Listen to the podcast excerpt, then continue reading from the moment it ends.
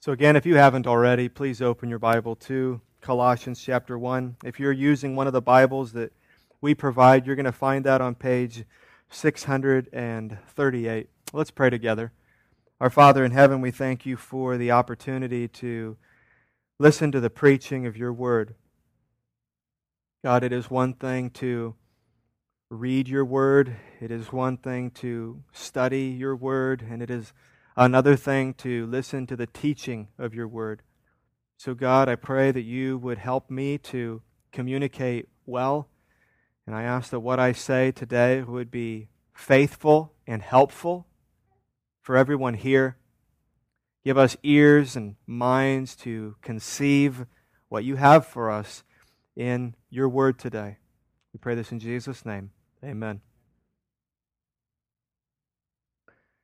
Colossians chapter 1, and we'll be studying verses 9 through 14 this morning. Let me read the first half of verse 9, which tells us what we're going to be reading about.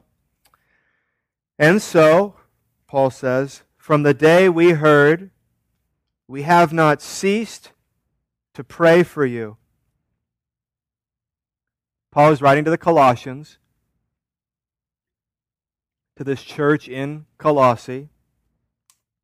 And Paul says, From the day we heard of your conversion, most likely, from the day we heard about you hearing the gospel, believing the gospel, placing your faith in, in Jesus Christ, we've been doing something ever since we heard that God had moved among you.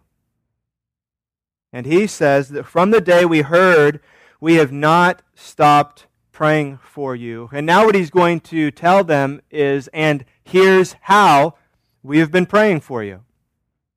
So we've been praying for you for a while now, and I want you to know that this is how we have been praying for you. And this is meant to be an encouragement to them, and it's meant to be instructive. It's meant to be an encouragement. Hey, we're praying for you. Have you had people tell you that when you're going through something and you've been encouraged by it? Been encouraged to know that, that they're praying for you. I mean, to think that they're taking time out of their busy schedule, their busy day. I mean, if, if they really are doing that, and they're taking time out of their schedule, and, and when they're on their knees or when they're sitting on the end of their bed or at their desk or in their car or with their wife or with their kids, wherever that's happening, but that they're setting time aside and they're setting aside time to think about you and to go to God on your behalf and to pray for you. That's a, that's a big deal. And some of you have been encouraged by that. Paul wants the Colossians to be encouraged by that. Hey, we're, we're thinking about you. The closest we get to that in our culture is we send a, a greeting card, right? There's a whole section. And what's that section called? Thinking of you. Or there's a, a praying for you section. But a thinking of you section because we know that, hey, it feels good to know that someone was thinking about me. Well, that's what Paul's saying. But even better, he's not just thinking about them, not just having thoughts about them. Because really, when someone's thinking of you, you don't know, that doesn't tell you much. They could be bad thoughts, thinking bad thoughts of you. Because I'm praying for you. So he means that to be encouraging to them. But it's not only encouraging, it's also instructive because he's also going to show them this is, this is how you should pray. This is how you should pray. Let me model prayer for you. So be encouraged. I'm praying for you. And this is how I'm praying for you. So you learn, you learn something here. You learn how to pray. That's how you learn to pray. You learn to pray by listening to others pray. How did Jesus teach his disciples to pray? He prayed in front of them, right? He said, This then is how you should pray. And they bowed their heads, and he said, Our Father who art in heaven, hallowed be your name, your kingdom come, your will be done. And they're supposed to listen to Jesus and, and learn how to commune with God and how to how to pray with God, how John Calvin said to crawl up in God's lap and talk with him. That's what you do when you when you pray. So they're reading this prayer and they're getting encouraged. Wow, Paul, the apostle Paul is praying for us. He's in prison in Rome, and he's thinking of us and praying for us. And look at the wonderful things that he's praying for us. And, hey, that's how we should pray for other people. That's how we should pray. If that's how the Apostle Paul prays, then, then maybe our prayers should also have the same elements that, that his have. So we notice a few things. Just if we look back at verses 3 through 14, our scripture today, we can make some real general observations like there's great balance in Paul's prayer. There's balance in Paul's prayer. And what we see here, we're going to see this alternating between praise and petition, thanking God and making requests of God. And it's not, when Paul prays, it's not lopsided. Some of you may find that your prayers are sort of lopsided. They're, they're either all praise or, or, or maybe they're all petition. We tend to, I think, in this culture where we, we have many needs and, and wants and are used to getting what we need and getting what we want, we probably tend to be heavy on the petition side. So my, my prayers really, my prayer life really heats up when? When I need something from God. But Paul's prayers aren't lopsided. You see, even in the order of our service, where the prayer of petition, there's a prayer of thanksgiving, prayer of confession. These are all ways that we that we commune with God. So Paul alternates between praise and petition. In verses 3 through 8, we looked at that. He has expressed his thankfulness to God, and he's going to express thankfulness to God again today. But last week we looked at that in verses 3 through 8. He expressed his thankfulness to God. He was thankful that the Colossians, thanks to God, thankful that the Colossians heard the gospel, believed the gospel, and that the gospel was bearing fruit in their lives. That's basically what he thanked God for. Kind of want to thank you that the, the Colossians have heard the gospel, so thank you for sending Epaphras to them. Thankful that they believed the gospel, so thank you for sending your Holy Spirit so they would understand what they were hearing. And thank you that the gospel is now, as you promised, of course, it's bearing fruit in their lives. They're good trees with good roots, and so there's good fruit. Thank you, God. So he thanks God for, for all of that. And now, following that thankfulness to God, we're going to find petition. So he starts with thanking God and praising God. And now he's going to present his request to God. He's going to, he's going to follow his own counsel, his own advice that he gave the Philippians in Philippians chapter 4, verse 6. He told the Philippians, Do not be anxious about anything, but in everything, by prayer and supplication, or some of your Bibles say petition, with thanksgiving, let your requests be made known to God. We're going to see that same pattern in Paul's prayer today. That same pattern of petition and thanksgiving to God. Philippians 4 6. Do not be anxious about anything. Okay, so what is the solution? How do I not be anxious about anything? Are some of you anxious? Are some of you worried? Some of you struggle with anxiety. We really struggle with worry. You read verses like in Matthew 6, do not worry about tomorrow, and you think that's impossible. This is totally impossible. I don't, I don't know how, how to do that. If you need help doing that, what does Paul tell the Philippians? Do not be anxious about anything, but then he gives a, a remedy. But in everything, by prayer and petition, with thanksgiving. So you're going to be thankful while you're giving your requests to God, by prayer and petition, present all your requests to God. Or elsewhere in Scripture it says, cast all your cares on God because He, what? He cares for you. He cares for you. Some of you may go the other way and it says you're always praising God and thanking God, but you never ask Him because you feel bad asking for things. Maybe you're like that in life too. You, you never ask for help. You have a really time, hard time asking people for help. You don't want to look needy. You don't want to appear to take advantage of people. And you want to, you want to give the appearance that you've just got it all together and you don't need anyone's help and I'm self sufficient. Thank you very much. And so you have a really hard time asking people for help. And that may translate into your walk with God. And you also have a hard time asking God for help. Well, I don't want to burden him. I don't want to be that guy that just asks God for everything. I remember hearing the preacher talk about, you know, the guy who just brings his grocery list to God and just, hey, God, do all these things. And I don't, I don't want to do that. But, but remember, remember that one of the highest compliments you can pay to God is to ask him for help. Because if you're presenting your request to God, what you're saying to God in presenting your request to Him is God, you are the one that can work here. You are the one who can help me. You are the one who can save me and rescue me and strengthen me. You are the one. It's a compliment. You're praising God and worshiping Him, even if you thank Him.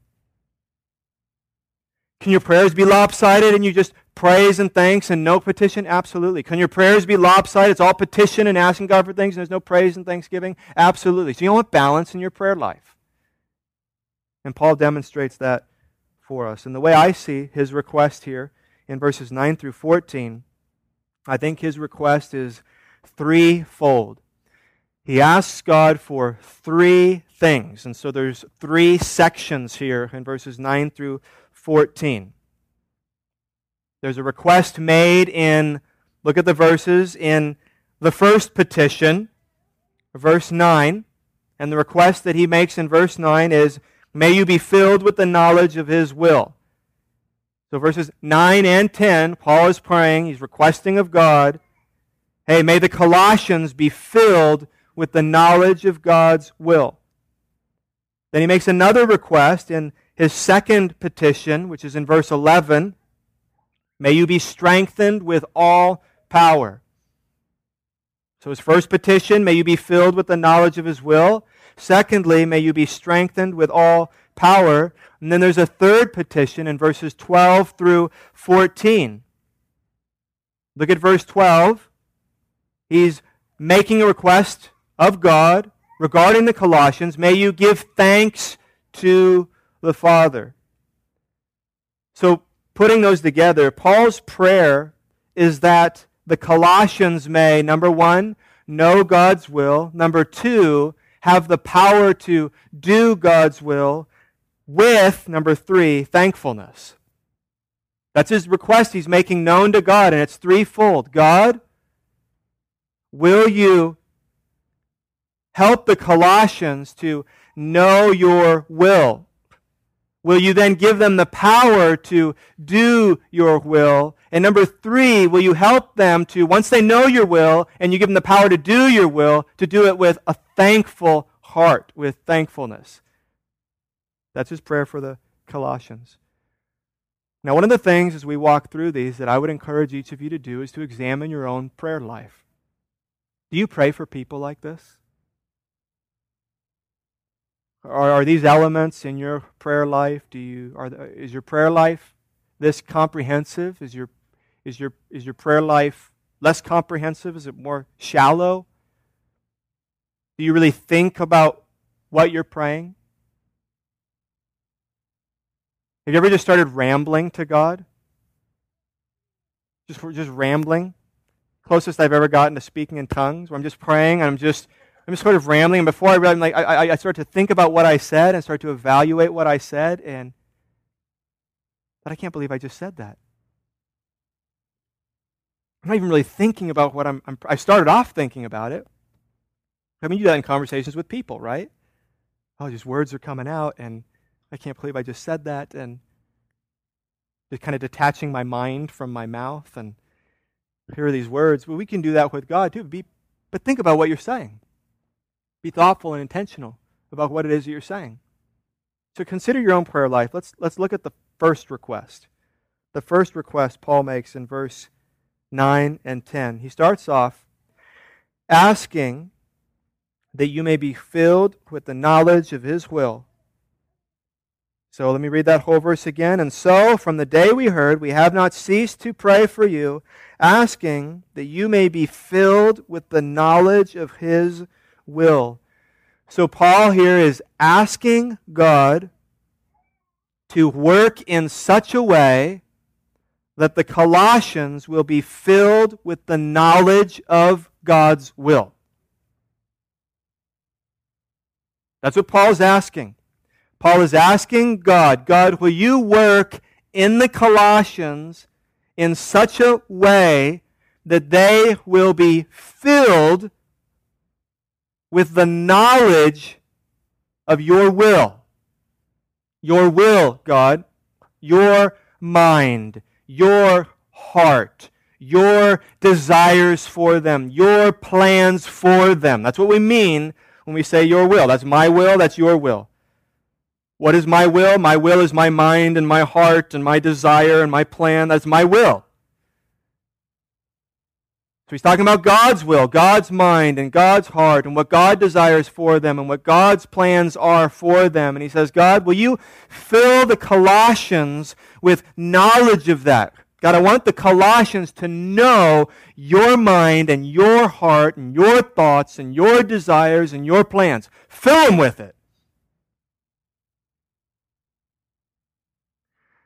But when we speak or read of God's will in the Bible, we need to make a distinction. Every time we come across God's will, I think almost every time we come across God's will in studying through the Word, I bring this point up so that we make a distinction. Because there's lots of places in your Bible where you read about God's will and the will of God, and it doesn't always mean the same thing. In the same way, when you read about love in the Bible, it doesn't always mean the same thing. Love is complex. God's will is complex. So we need to make a distinction and figure out which one is Paul talking about here when he says that he wants the Colossians to be filled with the knowledge of God's will. So let me make a distinction between the revealed will of God and the secret will of God, or his preceptive will and his decretive will. There is a secret will of God, a secret plan of God, and there is a revealed will of God. There is a decretive will of God, that which he has decreed will come to pass that we don't necessarily know. And there's a preceptive will of God, His precepts, His commands, His instructions, His revealed will. So, number one, God has a decretive will that only He knows. So, you and I don't know anything about God unless God reveals Himself to us. So if we do not learn about God primarily by our searching and our seeking, we learn about God primarily by Him revealing Himself to us. And then upon that revelation is our searching and seeking. But here's the deal God has not revealed everything to us. God has never agreed to full disclosure. Ever. So God has a decretive will that only He knows.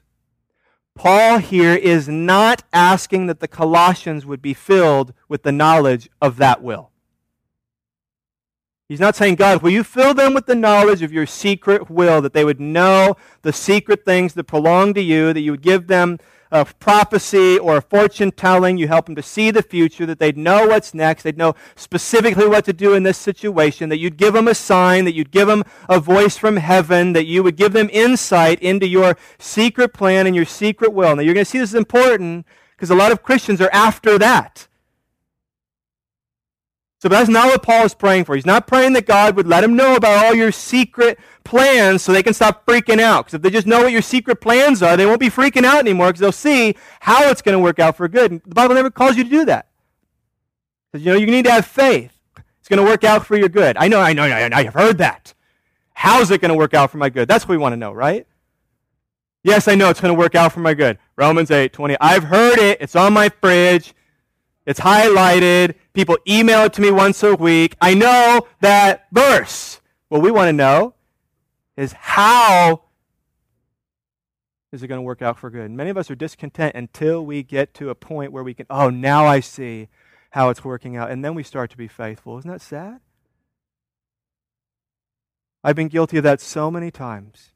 And I look back with so much regret and say, God, I wish, here I am now. I see it starting to turn for good and all of a sudden my faithful faithfulness just got like a jump start, like a boost. And I feel guilty for that. Because I didn't just trust him and take him at his word. I needed to see it start to turn. So Paul is not asking that God would fill the Colossians with the knowledge of God's secret will.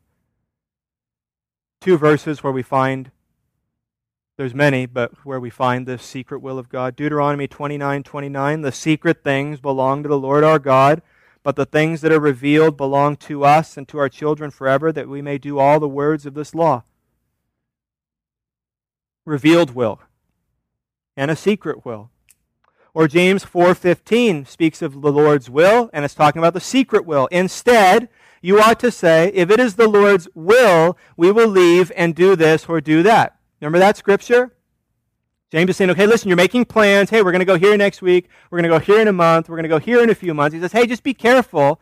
Make sure that at least in your mind you're saying something before that, and that is, if the Lord wills, we will do this or that. Because what is the point there? Because you don't know. That's a secret will. You don't know what God's plans are going to be. So make plans, but don't hold on to them so tightly as if you knew what God was going to do. So there's a secret will of God that you don't know. Maybe you're going to go here next week, and but you don't know if the Lord wills we will do this or we will do that. That's a secret will of God. That's the decretive will of God. But there's also God's preceptive will. Precept, which means instruction or command. God's preceptive will that He does reveal you can call this God's revealed will. Paul is asking that the Colossians would be filled with the knowledge of that will. God, fill the Colossians with the knowledge of your revealed will. God, what do you want the Colossians to do? How do you expect the Colossians to live? God, reveal that will to them. Fill them up with the knowledge of that will. 1 Thessalonians 5 16 through 18.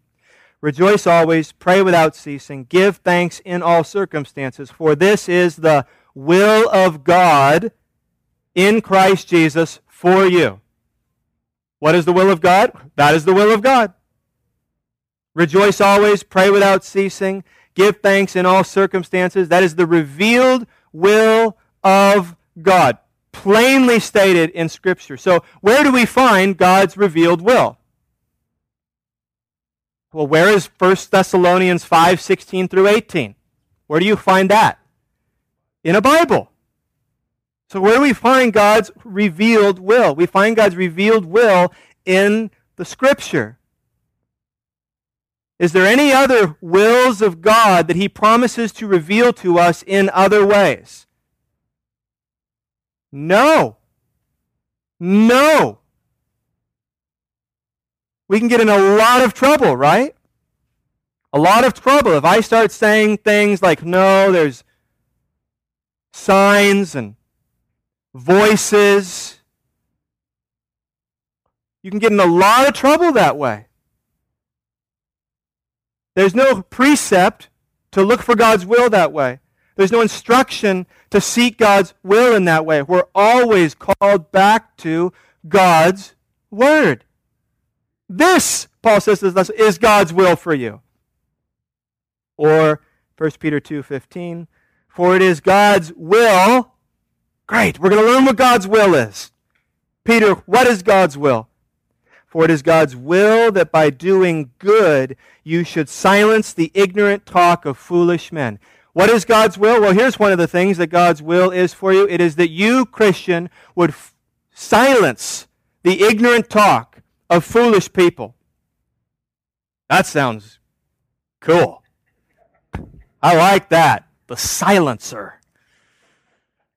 That's right. God's called me to silence the ignorant talk of foolish people. Well, how? That by doing good. Oh. I was hoping I was going to say by telling them to shut up. argue with them and fight with them, quarrel with them, unfriend them. Painful things like this. But no, it is God's will that by doing good. So, what is this? This is the revealed will of God. And then he says, right, asking that you may be filled with the knowledge of his will in all spiritual wisdom and understanding, so as to walk in a manner worthy of the Lord. Is that consistent with what we're saying? What is this will that he wants them to know? What's God's revealed will of how they should live? His instructions for them. Because his whole purpose for this, God, fill them with the knowledge of that will so as to walk in a manner worthy of the Lord. When he says walk, he means live. Like Romans 6 talks about a new believer, they walk in newness of life. It doesn't mean that you literally, physically walk differently. spot a Christian by the, you know, the gait and their step and their that's not what it's talking about. It's how you live. So, Paul, why are you praying that they would be filled with the knowledge of God's will? So they could obey God. So they could walk in a manner worthy of the Lord. Why does Paul want the Colossians to be filled with the knowledge of God's will? His preceptive, revealed will, or another term, his will of command so as to walk, so they can obey him. The knowledge of God's will that we're talking about, that I'm advocating you to seek after in God's Word, is practical knowledge. It is practical knowledge. We want to know God's will so that we can do it. That's what it means when he says, in all wisdom, because what is wisdom? Wisdom is living your life and making decisions and facing your trials informed by the truth of God. So the more you know God's Word, and the more you know His truth, the more equipped you will be able, the, the more equipped you will be to exercise wisdom. Because wisdom is simply living life applying God's truth. That's wisdom. So he wants the Colossians to please God. He wants them to honor God. So he says, God, will you fill them with the knowledge of this revealed will? So a Christian is wise and growing in wisdom. A Christian knows and understands God's revealed will. He is so full of the knowledge of God's will, God's standards, God's expectations, his desires, that he is able to apply biblical principle to all that he does. And that's what you want. So Paul wanted for the Colossians. What I want for you, I hope it's what you want for me.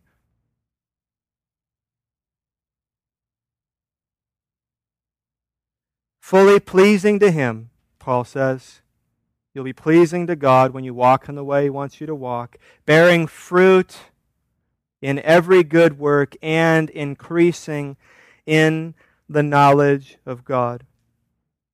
So let me just say a couple things about these two different wills. I would encourage you do not try and figure out God's secret will. Don't expect to figure out God's secret will. I would encourage you not to look for authoritative signs in your life.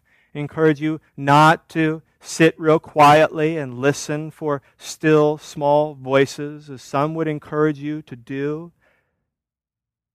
We would say, if you want to know God's will, read your Bible more. Read your Bible more. And while you're reading, pray. Pray that you'd understand it that God would reveal himself to you. People are searching today in our culture for God's secret will. Of course, we all want to know people's secrets, especially God's. This is what people are trying to do when they say things like, I'm trying to figure out God's will for my life. Have you said that or have you heard somebody say that? I'm trying to figure out God's will for my life. Now, friends, really the appropriate response to that is, well, I've got good news. You don't have to look anymore. Here's where you'll find God's will for your life. Here's where you'll find God's will for your life. No, I'm trying to figure out whether to do this job or do that job. Well, you're not going to find that. But you're going to find this honor the Lord in all you do. Seek first the kingdom of God, and all these things will be added unto you. Don't be anxious about anything, but by. See, there's so much for us to do. So much, and yet we kind of marginalize that, and we get caught on these little tangents where I want to know God's secret will, I want to know His plan, and I start looking for signs, I start listening to voices, and, and, and I'm not now focused on what I should be focused on God's revealed will. I've got so much to focus on, I have so much to learn. Or I'm praying about what God would have me do in this situation. Well, it depends what you mean by that when you say that. I'm praying that about what God would have me do in this situation. Because the simple answer is honor the Lord. And if you're trying to figure out how to honor the Lord, okay. And I think we can probably figure that out pretty quickly, actually. But if you're trying to figure out about A, B, or C, and I'm just waiting to find a verse or hear a voice or see a sign, no, you're going after the secret will of God. So put that aside and remember the secret things belong to God. And what do you have to read? What do you have to hold on to? Follow that, right? And so the encouragement becomes to avoid this sort of spiritual procrastination. That's what that ends up being. You're just procrastinating. You're not doing anything. You're not moving forward. You're not making decisions, and you're spiritualizing it. Just waiting for God to make it clear. Well, how long are you going to wait? And what are you waiting for? He's equipped you with everything you need for life and godliness. His word says so. So we would simply say, read your Bible and do something. You've heard us say that before. We'd encourage you in that way. I'm not sure what to well, just read your Bible and do something. Please, do something. Do something. Read your Bible. Read your Bible and do something. While you're doing something, read your Bible. While you're reading your Bible, do something. This isn't complicated, right? I think I got it. John Calvin said, Monstrous indeed is the madness of men who desire thus to subject the immeasurable to the pun measure of their own reason those who seek to know more than God has revealed are madmen. Wherefore, let us delight ourselves more in wise ignorance than in an immoderate and intoxicated curiosity to know more than God permits. Amen. So ask yourself are you filled with the knowledge of God's will? Do you pray that others would be filled with the knowledge of God's will. Paul's second petition, verse 11. May you be strengthened with all power according to his glorious might. Here's his second petition, and of course, these all go together. Once you know what God's will is, that's what he's already prayed. Once you know what God's will is and you set your mind to do God's will, or so you read a verse, uh, I'm not doing that, I need to do that. I need to work on this. You all have this happen. So you know God's will now. That, that prayer is being answered. You're being filled with the knowledge of God's will. You set your mind to do God's will, to walk in a manner worthy of the Lord. That's great. And then what do you find? You find that isn't easy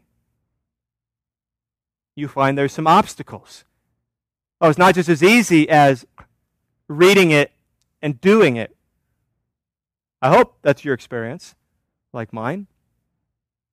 It's just e- it's easy to merely listen to the Word of God and not do what it says, because when I go to do what it says, I find that the, the red carpet's not rolled out for me. There's a lot of trouble in my way, there's a lot of problems, there's a lot of obstacles from within, from without. Just to name three, the world, the enemy, and the flesh. And those are those are big. Those are big problems. Those are those are major obstacles. And Paul knows this. So I figured out what God's will is. I, I want to do God's will. I want to please him, but there's a problem. One problem is the world. 1 John 2:15. Do not love the world or the things in the world.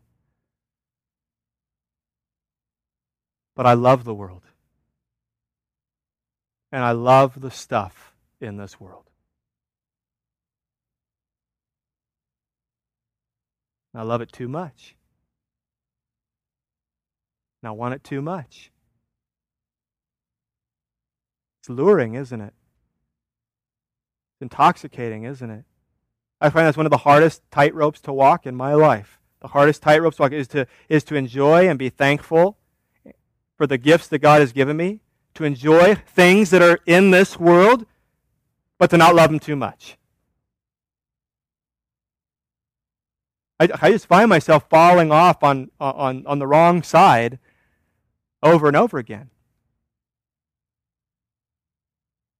Right, this is why people hold themselves up in monasteries and cut themselves off from everything because they just that's the only way I could do this. I just need to get rid of everything. Just I need to get myself off the grid. I need not have relationships with anybody. I'm Just going to become an ascetic. I'm just going to deny myself everything, not going to enjoy anything. I'm going to be stoic with no joy. Paul's going to correct that because that seems sometimes like the only way to really walk that rope and not love this world too much. Because when I start loving it a little, I start loving it too much. It becomes too important to me. And I start getting mad when things don't go my way. I start getting upset. Do not love this world if anyone loves the world, the love of the Father is not in him. For all that is in the world, the desires of the flesh, the desires of the eyes, and pride of life, is not from the Father, but is from the world. So the world is a problem, an obstacle. We have an enemy or an adversary, 1 Peter 5 8. Be sober minded, be watchful. Your adversary, the devil, prowls around like a roaring lion, seeking someone to devour. That just sounds frightening. That is not encouraging. That sounds scary. We have an adversary. He's like a lion. I don't like lions. I mean, I like them in pictures or in movies or behind bars, but I don't want one prowling around to eat me. Because your enemy is like that. Satan is like that. So I've got the world to deal with. I've got an arch enemy to deal with. All these problems without, and then it gets worse, doesn't it? Because the problems aren't just without. Because if the problems were without, that would be a good case for holding yourself up in the mountains, cutting off contact with everything and everybody. The problem is you take perhaps the greatest obstacle with you the flesh within. I mean, you as a Christian, you've been made a new creation. The old is gone, the new has come, but there is clearly remaining sin. There's this little slice of the flesh that still holds on, still vies for attention and vies for its way. Sinful nature, that remains. It'll be there until we're in a state of glory in heaven in our resurrected bodies, perfect and sinless, but not until then. So for now, I've got this problem within Romans 8:13. For if you live according to the flesh, now as Christians, you don't live in the flesh anymore. We don't have time to go into all that, but you don't live in the flesh anymore. That's gone. But you still surrender to the flesh. If you live according to the flesh, you will die, but if by the Spirit you put to death the deeds of the body, you will live.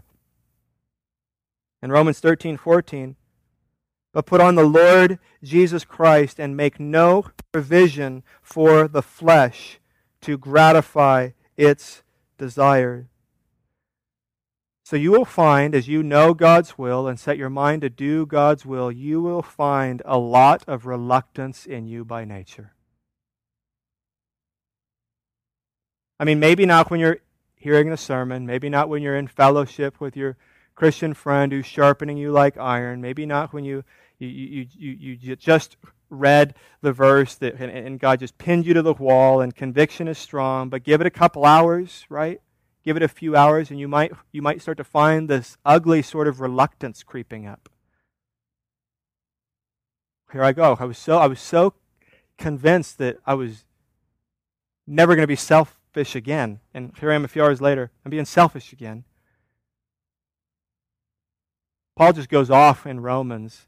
And he just says, I am just wretched. He's like, I don't do what I want to do. I do what I don't want to do.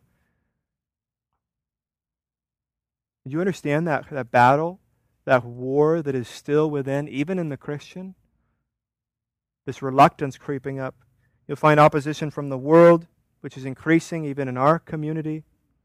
You will know the temptations and devices of a great enemy. So, you will need enough strength and power to do what God calls you to do. Does that make sense why Paul's next petition is then? May you be strengthened with all power according to his glorious might. And so Paul prays that the Colossians would be strengthened. When he says to be strengthened with all power, of course, that doesn't mean that God will give you all his power, but it does mean that he will give you all the power you need. You hear that all over in the Bible. No temptation has seized you except what is common to man. Okay, God's going to provide you a way out. His grace is sufficient for me. Paul talks about the thorn in his flesh. He's asking God to remove it. He wants this weakness taken. He's still got this weakness, but God reminds him in that weakness, you need my strength, and my strength is sufficient for you. It doesn't mean that God gives you, when it's talking about power and strength, don't expect to have these enormous reserves of power and strength. Like, oh, I've got so much power. You want some of this? Just going to save this up for a later time. A little extra here. Often it will, it will be just barely enough. I find that is usually the case with me. It'll be just barely enough. Like you get, you get through that fire and your clothes are burned, but you're okay. Just enough. You're not dead, but you're pretty close. A faintly burning wick. Isaiah says. A bruised reed. A reed has just been, been bent, bent, bent. It's going to break. It's going to break. It's going to break. Doesn't break. Then what does God do? It's going to break. It's going to break. It's going to break. What does God do? Just enough. Just enough strength. Just enough power. 2 Corinthians 12, 9 and 10. But he said to me, My grace is sufficient for you, for my power is made perfect in weakness. Therefore I will boast all the more gladly of my weaknesses, so that the power of Christ may rest upon me. For the sake of Christ, then, I am content with weaknesses, insults, hardships, persecutions, and calamities. For when I am weak, then I am strong. Did you hear Paul say what he is content with? He didn't say, I'm content with not having the dinner I wanted tonight. Sometimes I'm content for the lamest things and so proud of myself. I didn't get everything done that I wanted to get done today, and I'm okay with that. Wow, a really big deal. Amazing, Eric. So content. Paul says, I am content with weaknesses, insults, hardships, persecutions, and calamities. Like, I'm all right with it. Calamities. What are your calamities? My calamities are weak. So often, just weak. Well, how is he content? Strength and power that God has given him. John Newton said this I asked the Lord that I might grow in faith and love and every grace, might more of his salvation know, and seek more earnestly his face. I hoped that in some favored hour at once he'd answer my request, and by his love's constraining power subdue my sins and give me rest. Instead of this, he made me feel the hidden evils of my heart, and let the angry powers of hell assault my soul in every part. So you need strength. You need power from God. Because to do this in this life with those obstacles, to walk in a manner worthy of the Lord, pleasing to Him, requires the power of Jesus Christ in you and you cannot do it without the power of Jesus Christ in you. And you will not have the power of Jesus Christ in you apart from your devotion to Him, dependence on Him, and prayers for His power and strength. Do you pray for God's power and strength? Can you get deeper than God, get me through this day? How should God get you through this day? God, I ask that the strength and power of Jesus Christ would fill me today and strengthen me to do what I need to do in a way that glorifies you and honors you. And brings us to deep repentance and sorrow and confession when we don't and when we fail, and asking for more strength, more grace. He says, For all endurance and patience with joy. Endurance and patience. So, God, give them the strength to do your will, but to do it in this way. Not to just check it off the list, but to do it with patience and joy.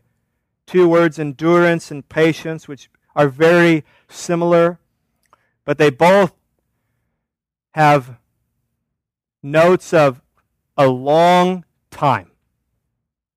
A long time endurance, patience. It means a long time. Endurance and patience. It means that there's a heavy weight on you for a long time and you stand up under it. Give them that kind of strength, God. I mean, we're quick to pray that the burden would be taken. God, lift, lift the weight. Make this bad thing stop. Take this bad circumstance away. I'm not saying you shouldn't pray for that. But is that all you're praying for? Is relief?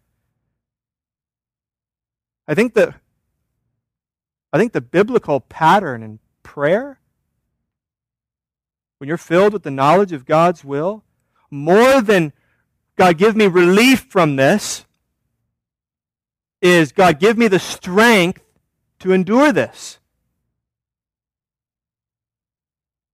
Sometimes the relief from it can be kind of our subtle way of saying, God, you screwed up and you did this wrong, and okay, ha, funny, okay, it's been a few days, now relieve me, take it away, remove it, okay, I got it, I learned my lesson, and it can be kind of presumptuous.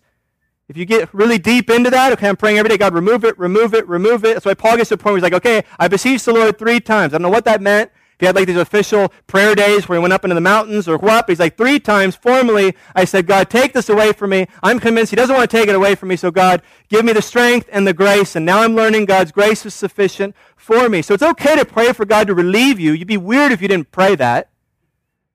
You don't enjoy it. So you, you pray that God relieves you, but just make sure you're also praying, God, but God, as you have this weight on me, give me endurance and patience to stand up underneath it. Give the Colossians, Paul says, endurance and patience with joy. With joy. So that means he's not saying give them a stiff upper lip.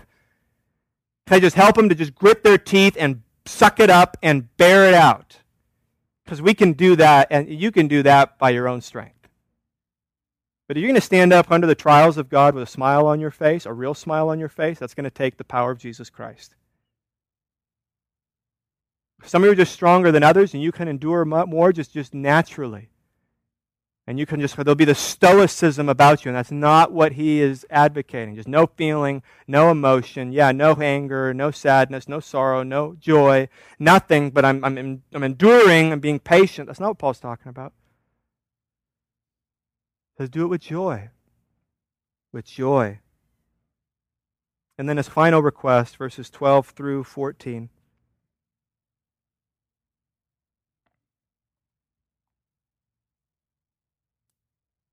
He's saying, God, may you fill them with the knowledge of your will so they know what your will is, so they could walk in a manner worthy of you. Then give them the strength and the power to do it, but not just to do it, to do it with thankfulness. Remember Paul's prayers of the Colossians may one, know God's will, and two, have the power to do God's will, three, with thankfulness. Giving thanks to the Father and then in the verses to follow, you see what Paul does. He doesn't just say, be thankful, he gives them the ground of their thankfulness. Giving thanks to the Father. Okay, why should I give thanks to the Father? Well, let me tell you, Paul says. Let me read them together. The Father, what kind of Father? Who has qualified you to share in the inheritance of the saints in light. who has qualified you to share in the inheritance of the saints of light. Remember, Christian, we were not always qualified for heaven. Everybody's got an inheritance. Everybody's got an inheritance. Everybody has someone, something to look forward to. Now, I say something to look forward to, I don't necessarily mean something good to look forward to. Something to look forward to. It's either good or bad. It's either with God or without God. It's either heaven or hell. But there's an inheritance that's laid up for everybody. There's, a, there's, there's, there's something that we're all moving toward, that we're all heading toward. And, and when we were born, we were by nature objects of wrath. Offending God and under the righteous judgment of God. And God had inheritance laid up for those who believe, but we were not qualified for that inheritance. We were not fit for that inheritance. We were not a part of that family to whom that inheritance is laid up for and given. So we had to be qualified. We didn't make ourselves qualified. It's really important, Paul's wording. What did God the Father do? Well, he tells us here, He qualified you. He qualified you. We're not used to that. We qualify ourselves for things. I went to college, I took this class, I, I, I met these requirements, I got this together, and, and so I did it. I'm qualifying myself for whatever it is that I need to do. Well, you didn't do that for God. God qualified you. God qualified you and made you fit for his kingdom so that you could have an inheritance. And the inheritance is an, an eternal inheritance. It means you have the inheritance now. It means the fulfillment will be one day, but it's your inheritance right now.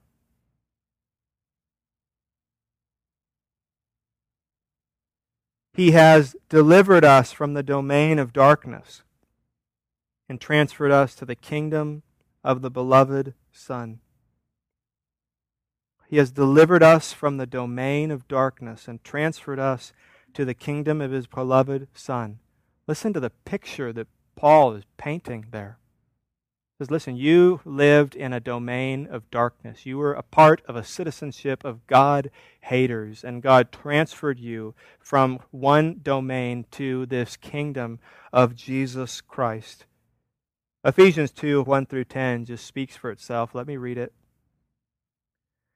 And you were dead in the trespasses and sins in which you once walked following the course of this world, following the prince of the power of the air, the spirit that is now at work in the sons of disobedience, among whom we all once lived in the passions of our flesh, carrying out the desires of the body and the mind, and were by nature children of wrath like the rest of mankind. But God, being rich in mercy, because of the great love with which he loved us, even when we were dead in our trespasses, made us alive together with Christ. By grace you have been saved, and raised us up with him, and seated us with him in the heavenly places in Christ Jesus, so that in the coming ages he might show the immeasurable riches of his grace in kindness toward us in Christ Jesus.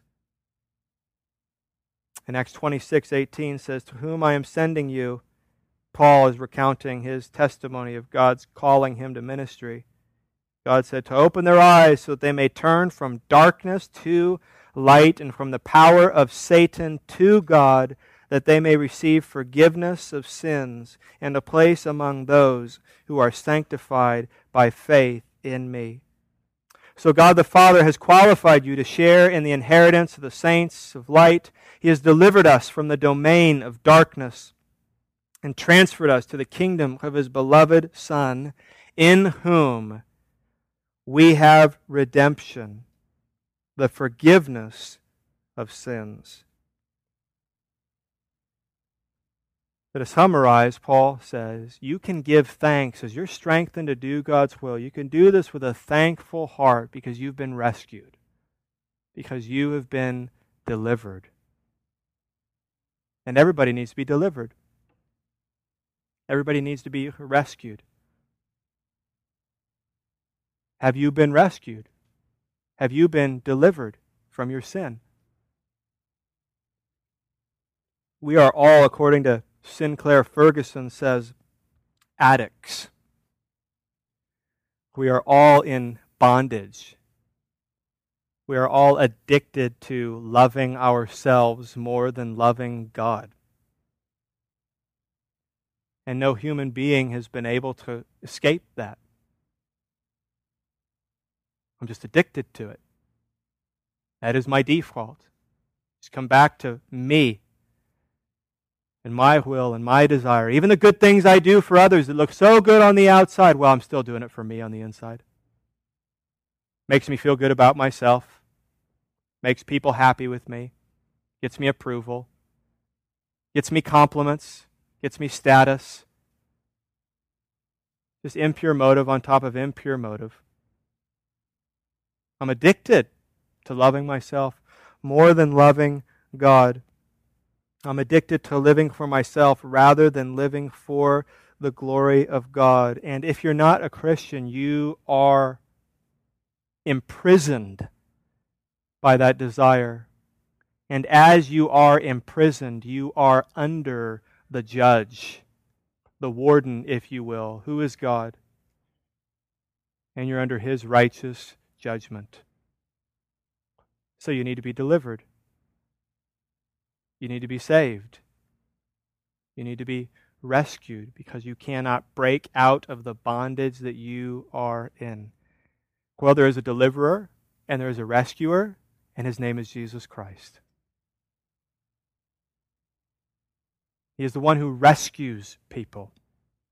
He is the only one who is able to deliver people. He's the only one who can take the punishment in the place of sinners. He's the only one who can give and impute a righteous life to sinners, that it would count as their righteousness before a holy God, so they could be set free from this prison and live in the kingdom of the beloved Son. Only through Christ. We are saved by faith alone, in Christ alone, through grace alone.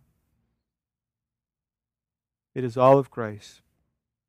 And so it's appropriate that Paul's prayer is that the Colossians may know God's will, have the power to do God's will with thankfulness, remembering they have redemption in Christ, which is the forgiveness of sins. Let's pray. Our Father in heaven, we thank you for the word that you've given us. And we ask that you would be honored and glorified in our understanding of it, in our application of it. Help us in this, Lord, we pray. In Jesus' name, amen.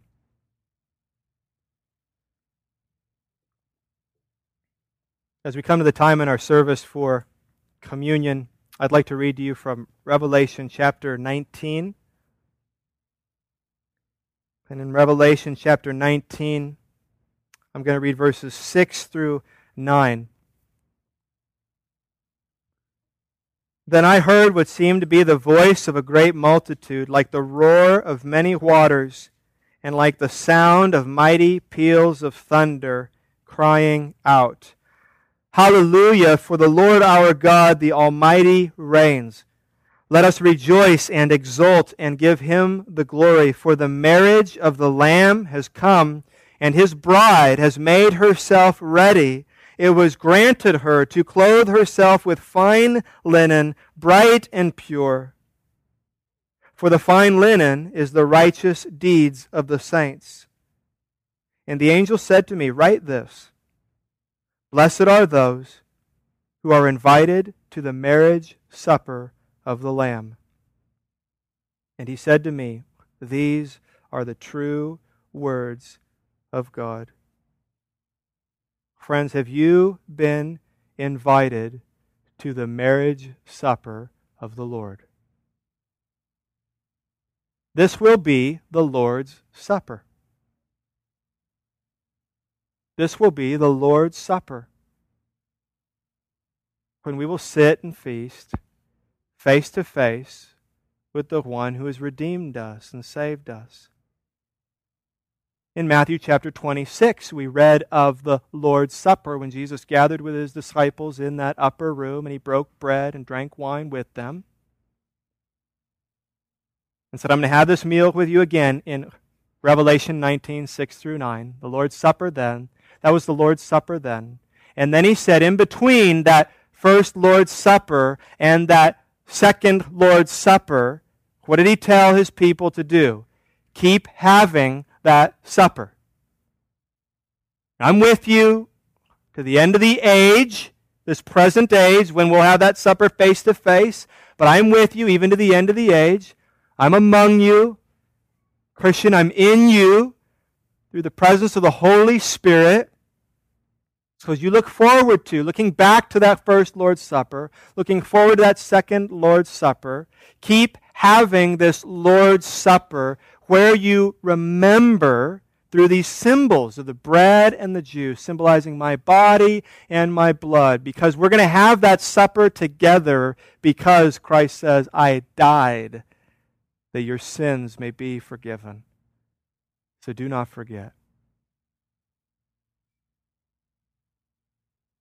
This is why we call what we do on Sundays when we have this Lord's Supper an ordinance, a sacrament, so important instituted by Jesus Christ Himself, rich with symbolism, a memorial of what Christ has done, what Christ is doing, and what Christ will do. So if you are here today and you are a Christian, please, as the leaders are up here, come forward, be served the bread and the juice, go back to your seat, and we'll take it together as a family, as a body, representative of our union with Christ and our union with one another. So if you're a Christian, please be a part of this with us this morning. If you are not a Christian, please don't wait.